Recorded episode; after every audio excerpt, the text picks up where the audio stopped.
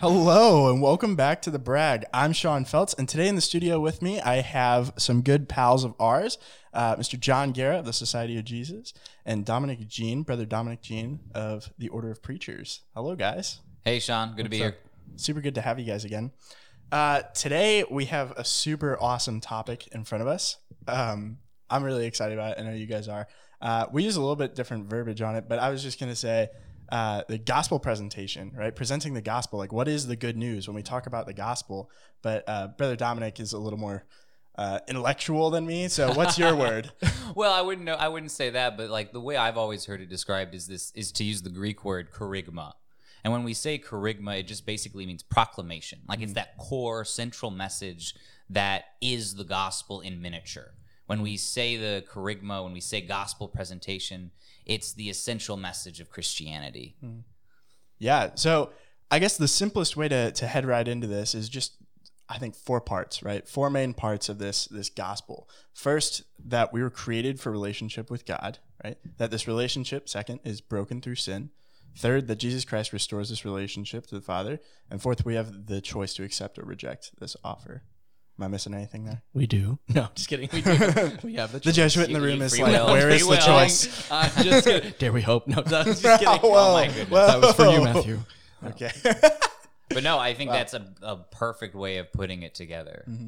And it bases it all in this relational quality that we're called to have with God. Yeah, yeah, definitely. And I think that that's something that um, can be kind of striking to hear. I think the first time that somebody said that to me, I was really caught off guard. I, I cradle Catholic, you know, like had had learned all of the things, had, had gone to school, had heard all these stories. But when it's simplified to those four main parts, um, something about that is very striking. I think that we're it really does show this relationality that you were saying that we were created for relationship, that it's broken, um, but that since we were created for it, Jesus comes to restore that relationship um, through his uh, life, death, resurrection, and ascension. And then we ultimately have that choice. And that's the part that we're sort of in right now, I guess you could say. Yeah, this question of like where we all are right now, we all live out the kerygma, this basic gospel presentation in our lives, but always it comes down to this final reality, our choice. If we have encountered the risen Lord, if we've encountered Jesus, there are only two options hmm. to accept or to reject. If we've truly met him, those are our only options. Yeah. And that really matters only if if he's, you know, uh, paid attention to and saying who he says he is. Like if he's God, there are tons of great teachers out there. But if he says that he's God, then it's sort of it sort of uh, necessitates a choice at the end of the day because it would be a choice about everything, the nature of all things and their beginning and end. So And we can't, I mean, sometimes you'll have the question of like, well, I think of Jesus as a good moral teacher, or like, I like the things he said here. But then we forget about the whole, I am the son of the living God. I am the bread of from come down like Right. for you to eat, like eat my body, eat and drink my blood. Right. And if we don't, if we can't call Jesus a good moral teacher, mm-hmm. because he's not just that, Right. he's God. Right. Either he's crazy, Right. a liar, or he's God. Right. Right. C.S. Lewis, liar, lunatic, and Lord, right? Yeah. and he's making it about himself at the end of the day like unless you know you go through me.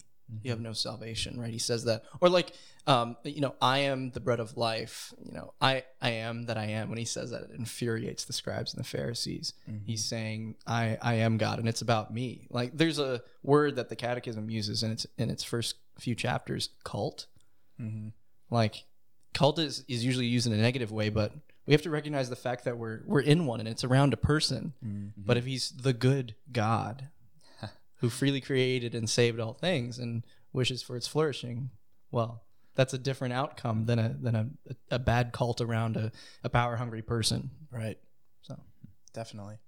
And I think that this this sort of message it does necessitate a response, kind of like we were saying. We have the choice, right? Accept or reject.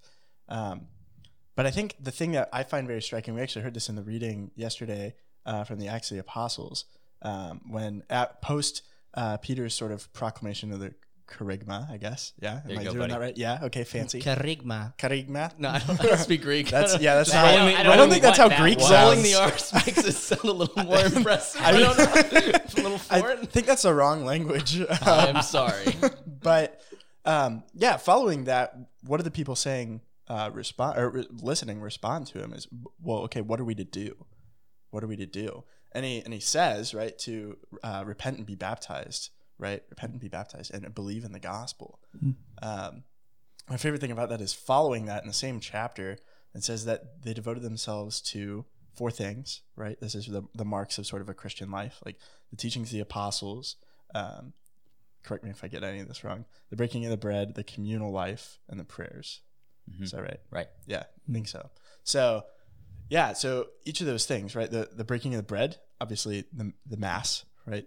The eucharist um, the communal life being together in community in a community of people um, voicing things for your good pu- pushing you forward growing in virtue things like that. Um, the teachings of the apostles right which we receive through scripture which we receive through um, Through the church, through the, church tradition the tradition. handed down to us. right. And to prayers right to to making a life of prayer. Um, so you guys in a very special way as religious live these four things out um, I mean, they have to be present on the daily, don't they, brother? Yeah, they do. And sometimes you're really struggling to find them. Some it Yeah. can be really difficult at times. Right. Something so simple and so encompassing. You know, it really is a challenge because, um, yeah, I mean, the world just isn't wired to making that happen. My life being about me isn't wired to making that happen. And so it involves the kerygma is involving a, a conversion to those four pillars all the time. It's Mm. I mean it's a real metanoia, a real change of our of our entire mind, a turning of our Mm-hmm. Greek entire word. selves. Sorry, I'm using I'm throwing the Greek around today. the dominican my gosh you Gotta bring him on I here and he's like can i speak a different language the Jesuits. he comes on and he's Aw, like is that english was- optional Did you hear that? He said Yeah. he should study as hard as the Jesuits. That's the nicest thing you've ever said to me. yeah, don't expect more of it. Oh. But with that, like this question of turning our whole minds, are changing our entire lives and our way of thinking. I mean, look at the world around us today, and this is, I mean, we see a world which is individualistic to a fault. yeah It doesn't prioritize community. We see prayer is considered this kind of ridiculous thing that religious and that Catholics and Christians and other people of faith do. It doesn't have real effect, right? yeah Um, almost like an empty gesture right, Like, oh i'll pray for you right like pray that's for you. I'll think about you. you think about thoughts and prayers things like that And I mean, and so we see this real.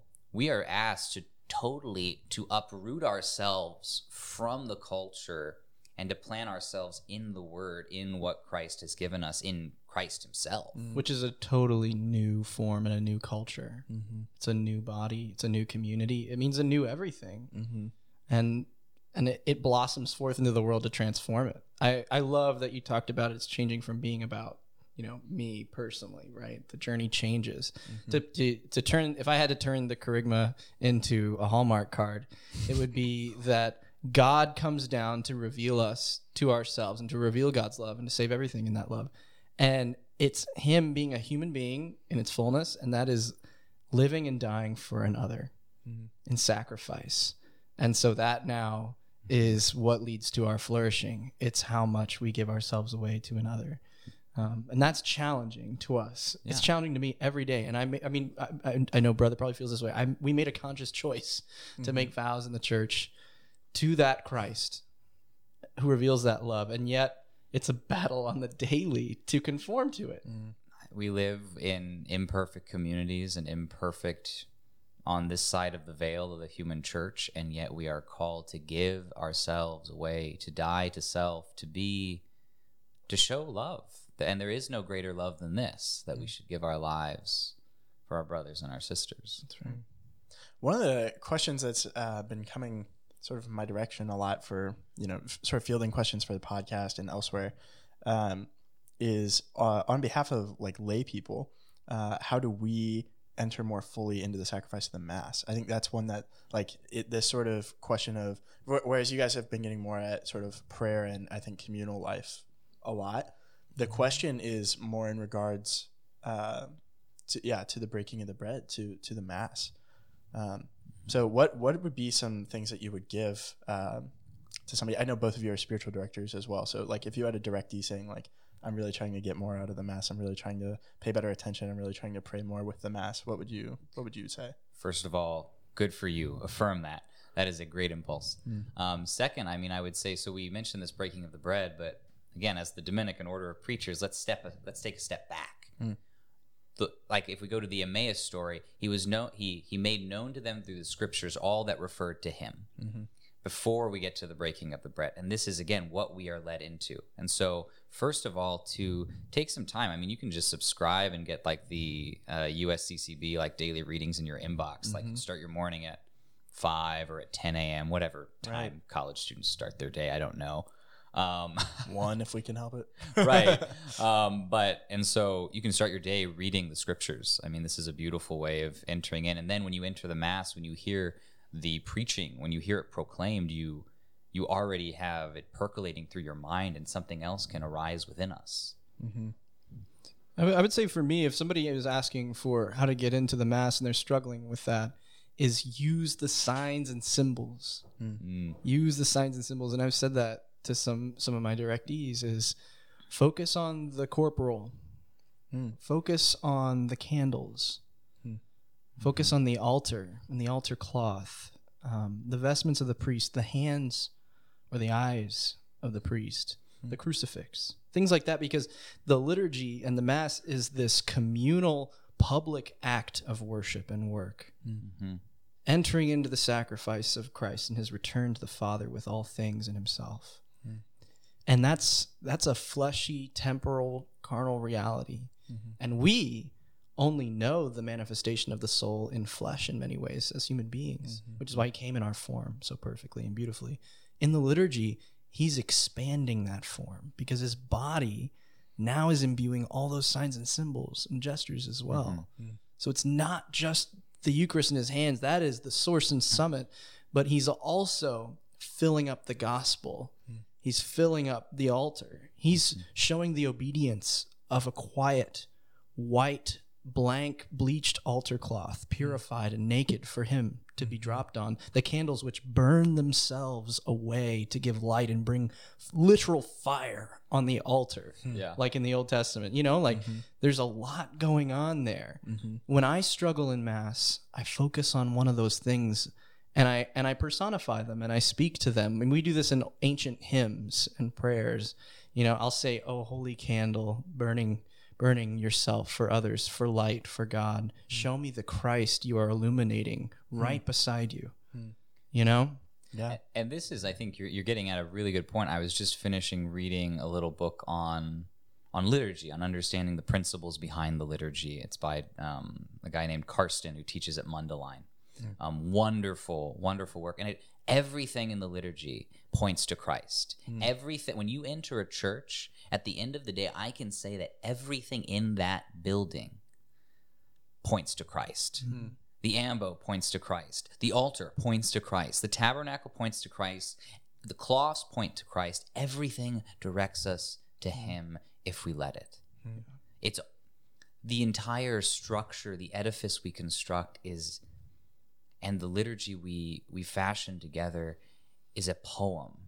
Mm-hmm. Is a song we write to the Lord mm-hmm. each anew each day. And like there are these pieces that we can really draw out through this really incarnational reality Yeah. just like you're saying john. Yeah, and Saint mm-hmm. Bonaventure calls the public work of the church the pulcherrimum carme- carnem, the beautiful flesh, or Getting or Latin too. Like wow. yeah, Latin hey, and what a, Greek. there you Wow, go. okay, and all then right. and then you have um, Saint Paul in the. Saint Paul in the New Testament calling creation, especially human beings, God's handiwork. In English, it's a bad word for it. He actually uses the word poema in Greek. So like all of these things really are speaking to him uh, or speaking of him, are his voice, are an encounter with him.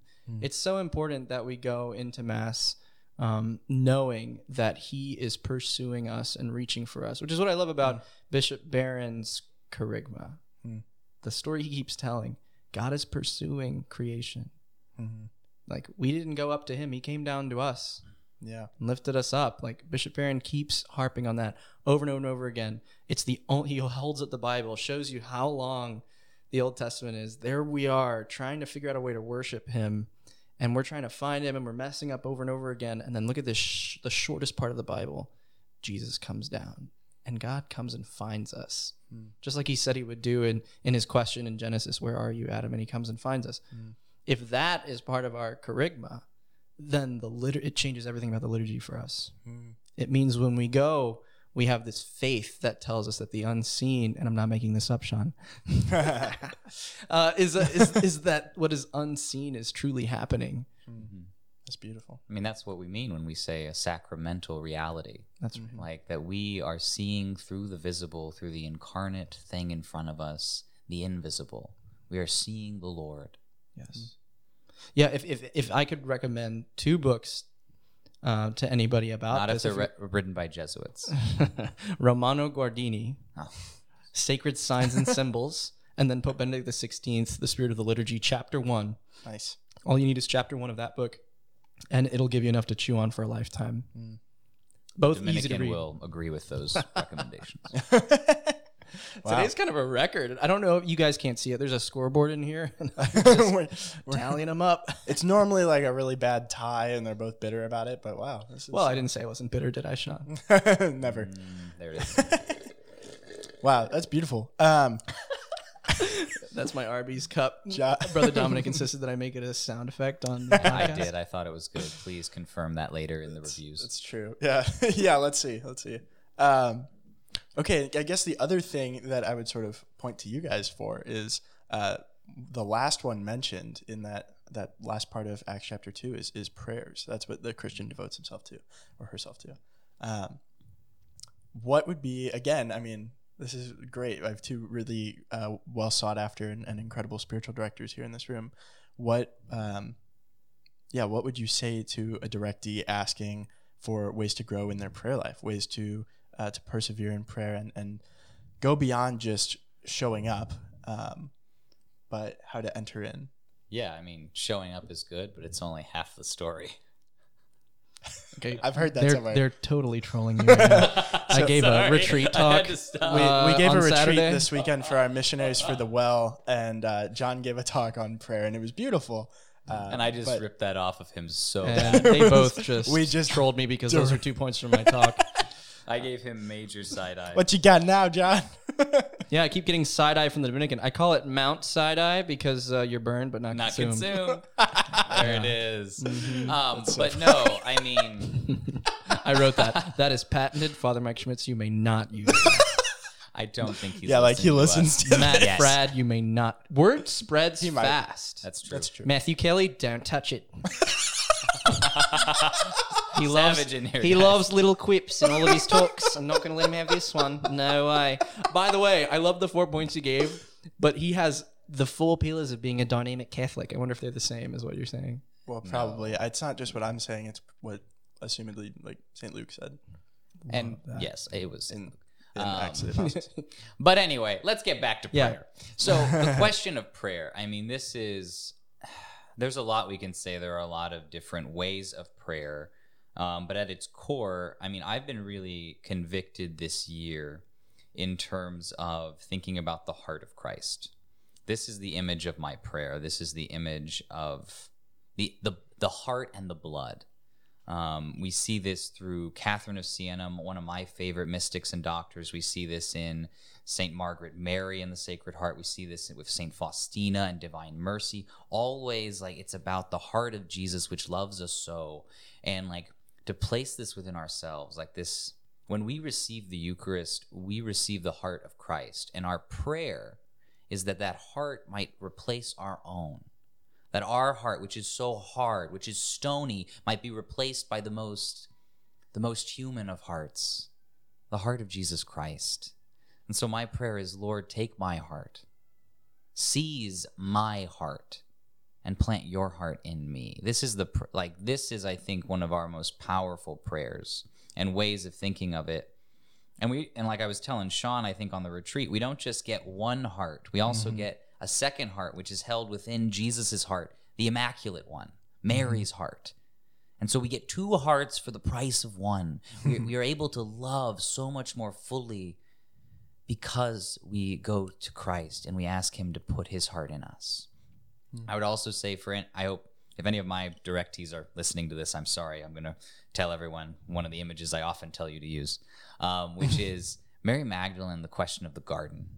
Um, she mistakes, quote unquote, Jesus for the gardener at the tomb. But she doesn't mistake Jesus as the gardener. He is the gardener. God walked in the garden in the cool of the evening with Adam and Eve in harmony. And he, Jesus, the gardener, seeks to restore that harmony and to remove sin from the garden and from vice from the garden, the garden of your soul. And so, how is the Lord tilling the soil of your heart? How is he, who is he using to till the soil of your heart? He's probably using the community, maybe someone you really don't like. Maybe someone you you would think the Lord would not work through. Somebody's got to break up the soil. Oh my goodness. Breaking up? Well, just like you know, with like a Oh, okay. know, Sorry. like, I was like, I'm hoping we're I was not going with encouraging you. people to break up with people in relationships on this podcast. no. Oh gosh, I was really worried. I was Um, with your analogy. oh, you thank- use like a like a rake or a hoe. Yeah, like- sorry. Yeah, break up hard soil. break up yeah, hard soil, Wow. yeah. Sorry, guys. We were on two different wavelengths there. Um, but no, this question of our of our soil, of our hard hearts, our stony hearts, breaking up that soil so that God can plant virtue there. God can plant the seed of His Word, of His love in our hearts. And so I would encourage this image of the heart, mm. of Jesus in the Eucharist as the heart, and mm. also this image of the garden and ourselves mm. being invited to garden with the Lord in our own hearts. I love the way that you you've talked about multiple times now to me, but also just now, uh, this sort of exchange of my heart for two hearts, for the Sacred Heart and the Immaculate Heart contained within that Sacred Heart. Um, Because it sounds like such an amazing deal, and it's like, well, why wouldn't we just do that right away? Why, you know, that sounds so obvious, but that But it act hurts. it, yeah, It hurts to give up our heart. Yeah. Like this is Catherine of Siena has this beautiful vision where the Lord says, Catherine, I'm going to take your heart and use the blood from it to renew the church, my Hmm. church, my bride. And he squeezes her heart. And it hurts. And yet, from her reform, from her efforts, the church was renewed. The mm-hmm. bride of Christ was renewed. And so, yeah, it hurts to give up our heart. It hurts to let God squeeze our heart sometimes and put this pressure on our heart. Mm-hmm. But He does it always with the intent of a physician, mm-hmm. always with the intent of giving us something better and healing us, bringing us to more. But it hurts. growing pains, not just some form of like Yeah. oppression or captivity. Mhm, Growing absolutely. pains.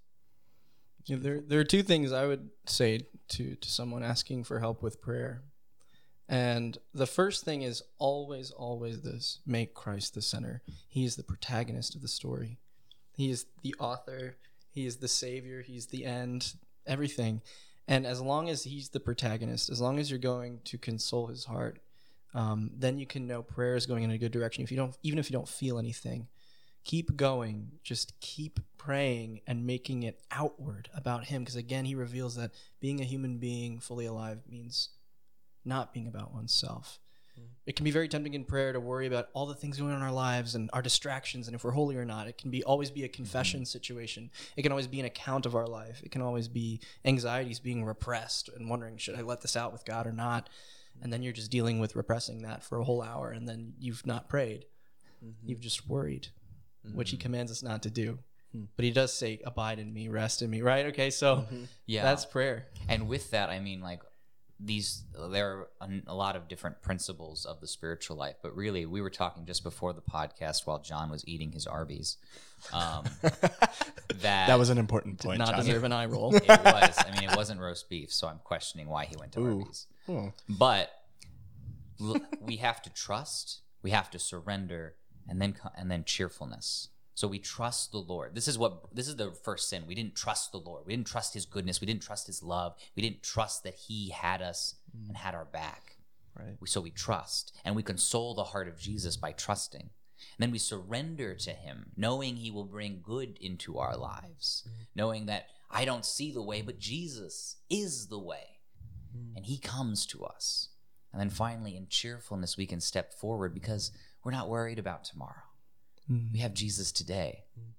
Absolutely, love begins with a smile. Mother Teresa of Calcutta says that, and Mm-hmm. Saint Peter in his first uh, sermon in in the um, or his first sorry his first uh, letter in the New Testament, he says uh, that rejoicing is the outcome of our salvation, uh, an unutterable and exalted joy. Mm. So that's super important, and that comes from making Christ the center and Him being the protagonist. Mm-hmm. So that's definitely the first thing. The second thing, and I think it's super important, um, and it's it can be sort of summed up in this saying by Dr. Howard Thurman, a civil rights leader um, back in the day. He said, Don't ask yourself what the world needs. Ask yourself what makes you come alive and go do that because what the world needs are people who have come alive. Mm-hmm. And again, with St. Catherine of Siena, Christ said to her, oh, Brother, you want to say it? It's great. Be who you're meant to be, and you'll set the world on fire. Yeah. And Christ alone has that for you. And in prayer is where you receive that. In prayer is where you receive Him and all of His virtues, all of His goodness, all of His kindness, all of His love. And the whole point is to become love. That is prayer. You're being outward, Christ the center. He's the protagonist. It's about God so that He might transform you into love. Not, not that you might rid of all of your issues, not that you might have clarity about your life or solve all your problems. Prayer is not for that. It's a different kind of prayer called discernment that's for that. But prayer itself, prayer itself is to be transformed into love. It's to mm-hmm. be restored in the likeness you were created to be. Mm-hmm. And that likeness revealed in Jesus It's to be fully alive. is fully alive and it's fully given.